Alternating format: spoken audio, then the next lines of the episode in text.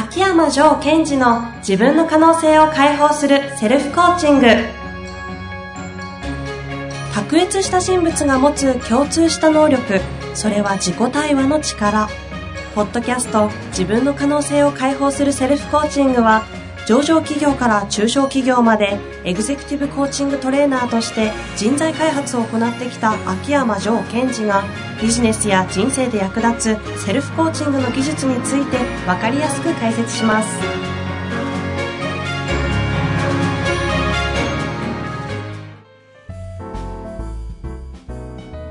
こんにちは遠藤和樹です。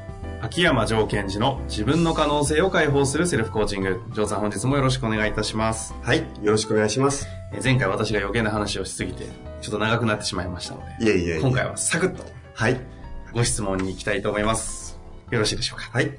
えーこの方ですね作業療法士の32歳の方ご質問いただいております。こんにちは。いつも楽しく拝聴させていただいております。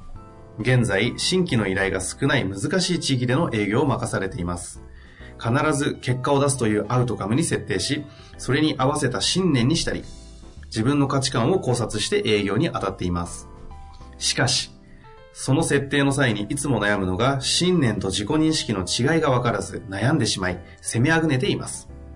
信念とはうっかりアクセルブレーキ。自己認識とは思い込みと認識しています。ぜひガンガン攻めたいので、信念と自己認識の違いを教えていただき、僕も大いなる旅に出たいと考えております。よろしくお願いいたします。はい、ありがとうございます。はい、ありがとうございます。はいい、やー、非常に鋭いところを、こう、質問されてあ、ますね。そうなんですね。これ鋭いってどこですか？この信念と自己認識の違いのところがですか、そうですね。で、ここってこう、まあ、言葉をどこに置こうかによって違っちゃってるんですけども、はい。えーじゃあ私なりのこう考え方としてお伝えしていきたいと思います。はい。で、えっと、私の中では、えっと、信念と自己認識を見た場合、はい。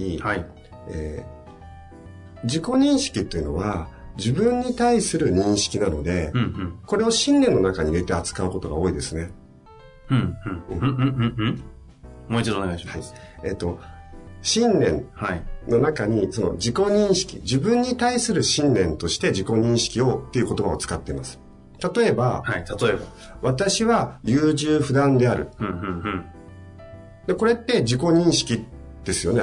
というふうに思いますけどうんはい。でもそれっていうのは自分に対する信念ですよね。なるほど。そう、もう取れますね。はい。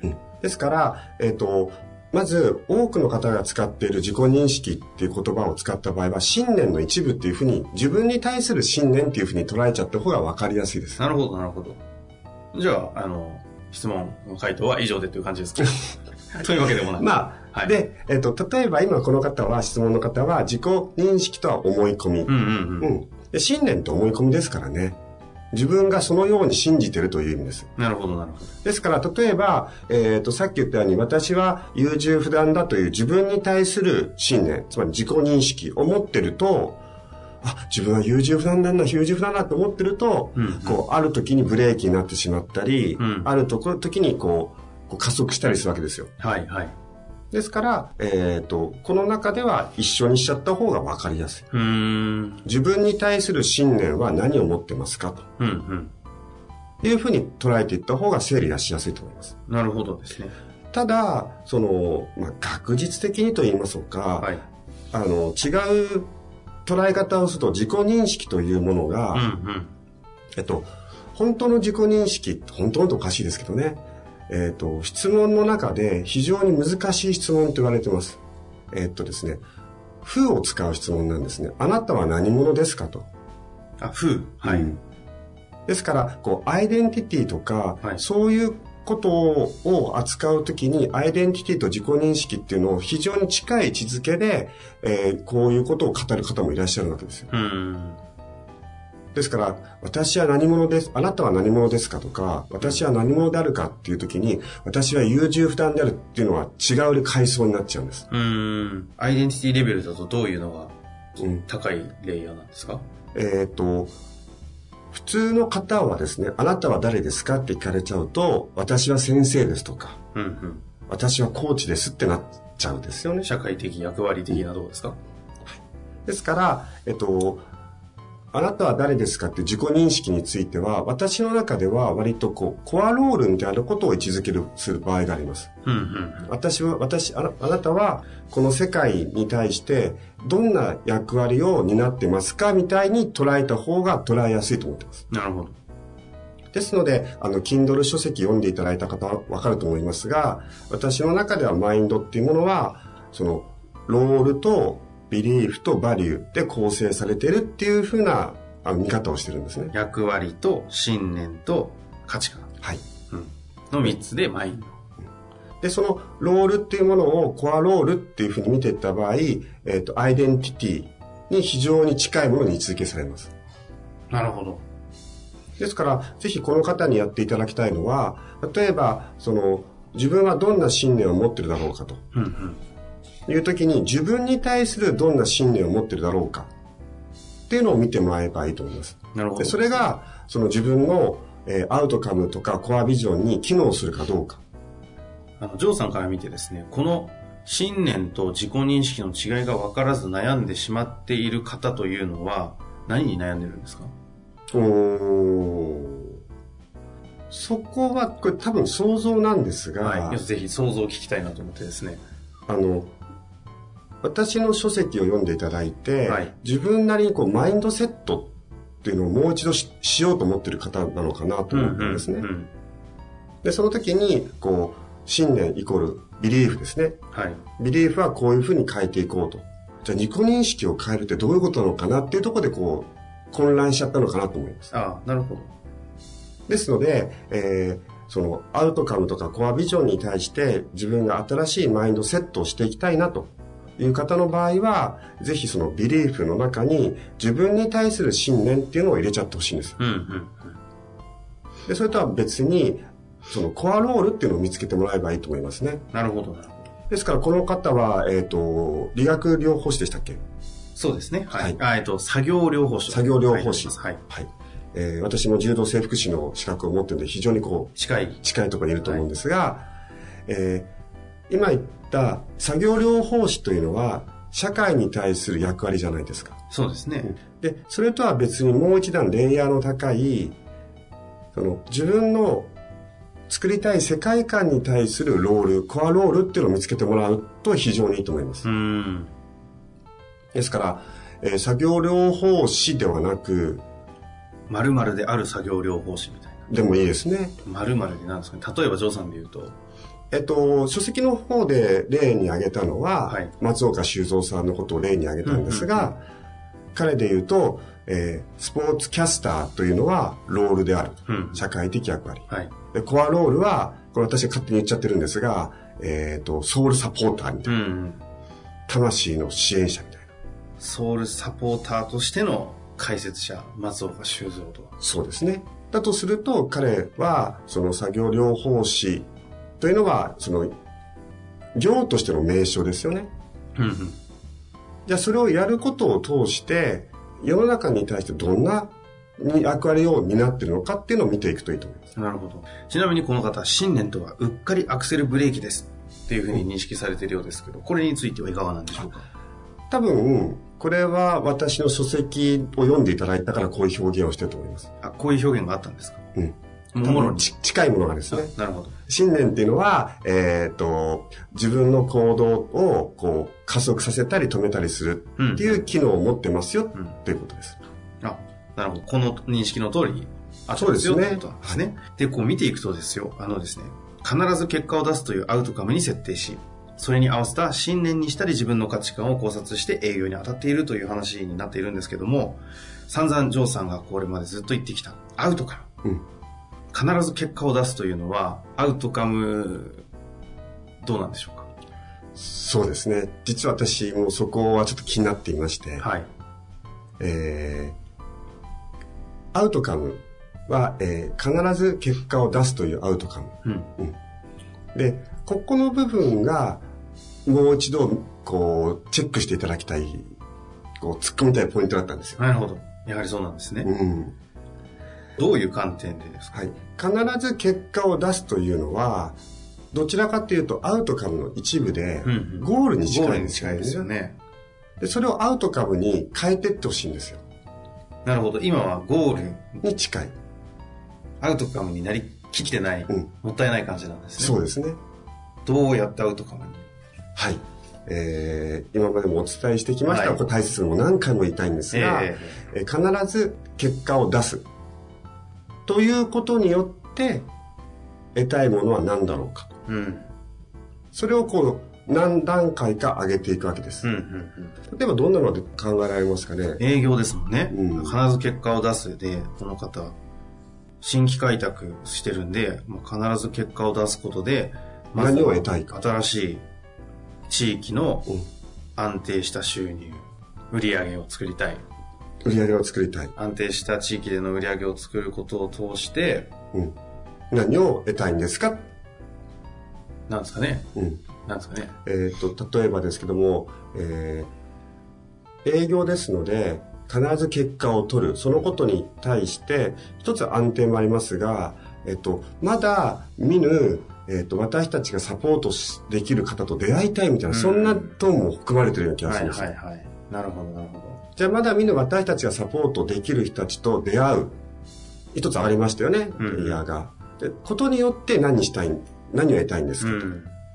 そうすると、えっ、と、何かその相手の方が自分の動きが悪いとか、可動域が悪いと、体のね、動かす、うまく動かせないと。いう方に対して自分たちがサポートできるので、えっ、と、彼らの可能性を広げたい。うん。で彼らの可能性を広げることによって得ることは何ですかと。そうするとなんか、えっと、自分たちの可能性が広がるとか。うんうん。で自分たちの可能性が広がることによって何を得れますか？っていうと、こう、なんだろうな、私だとすると、なんかこう、自分のこう奥の底からエネルギーが湧いてくるみたいうん。そんなとこまで行っちゃいますか？な。まあ、そこまで言っちゃってもいいと思います。だとすると、この方が得たいものは何か？必ず、えっ、と、結果を出すことによって得たいものは、一つは、えーまだ見ぬ、まだ出会っていない自分たちがサポートできる方に出会うこと。うん。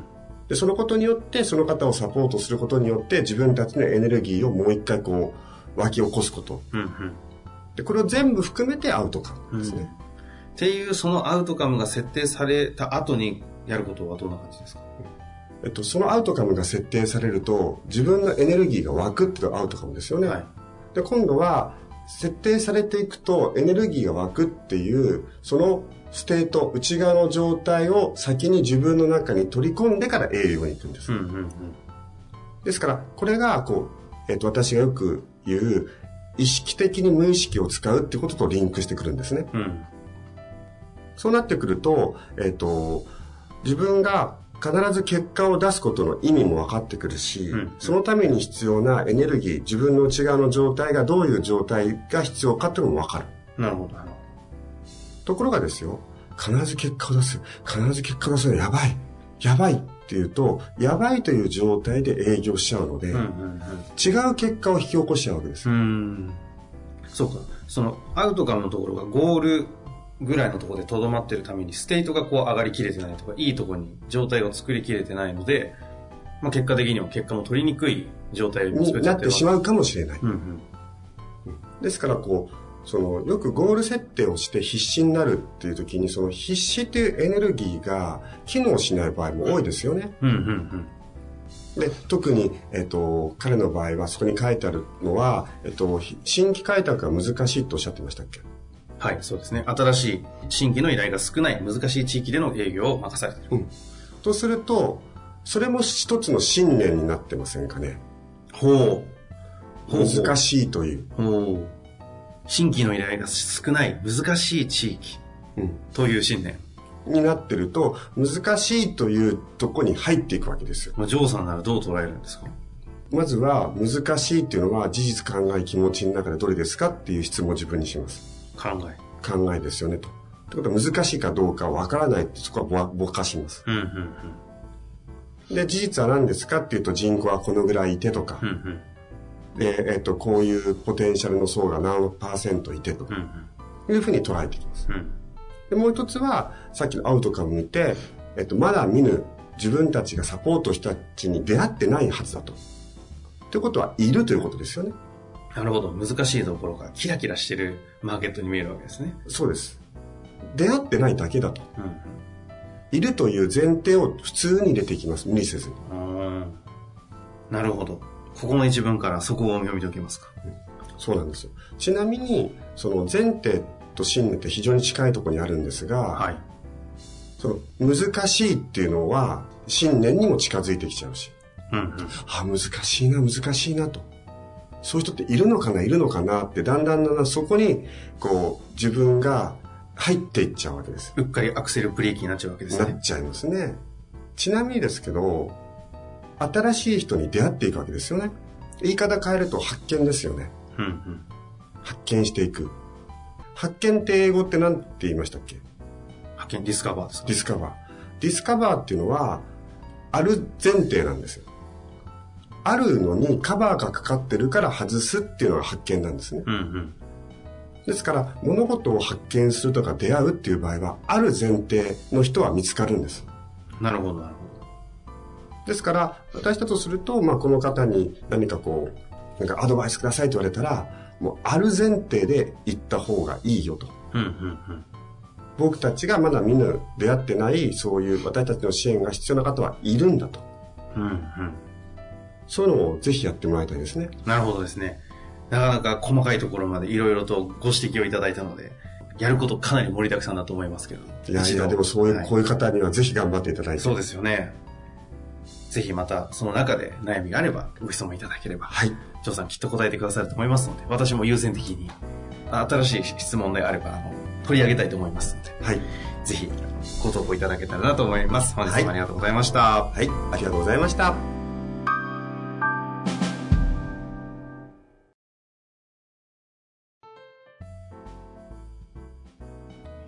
本日の番組はいかがでしたか？番組では秋山城賢治への質問を受け付けております。ウェブ検索で秋山城と入力し、検索結果に出てくるオフィシャルウェブサイトにアクセス。その中のポッドキャストのバナーから質問フォームにご入力ください。また、オフィシャルウェブサイトでは無料メルマガも配信中です。ぜひ遊びに来てくださいね。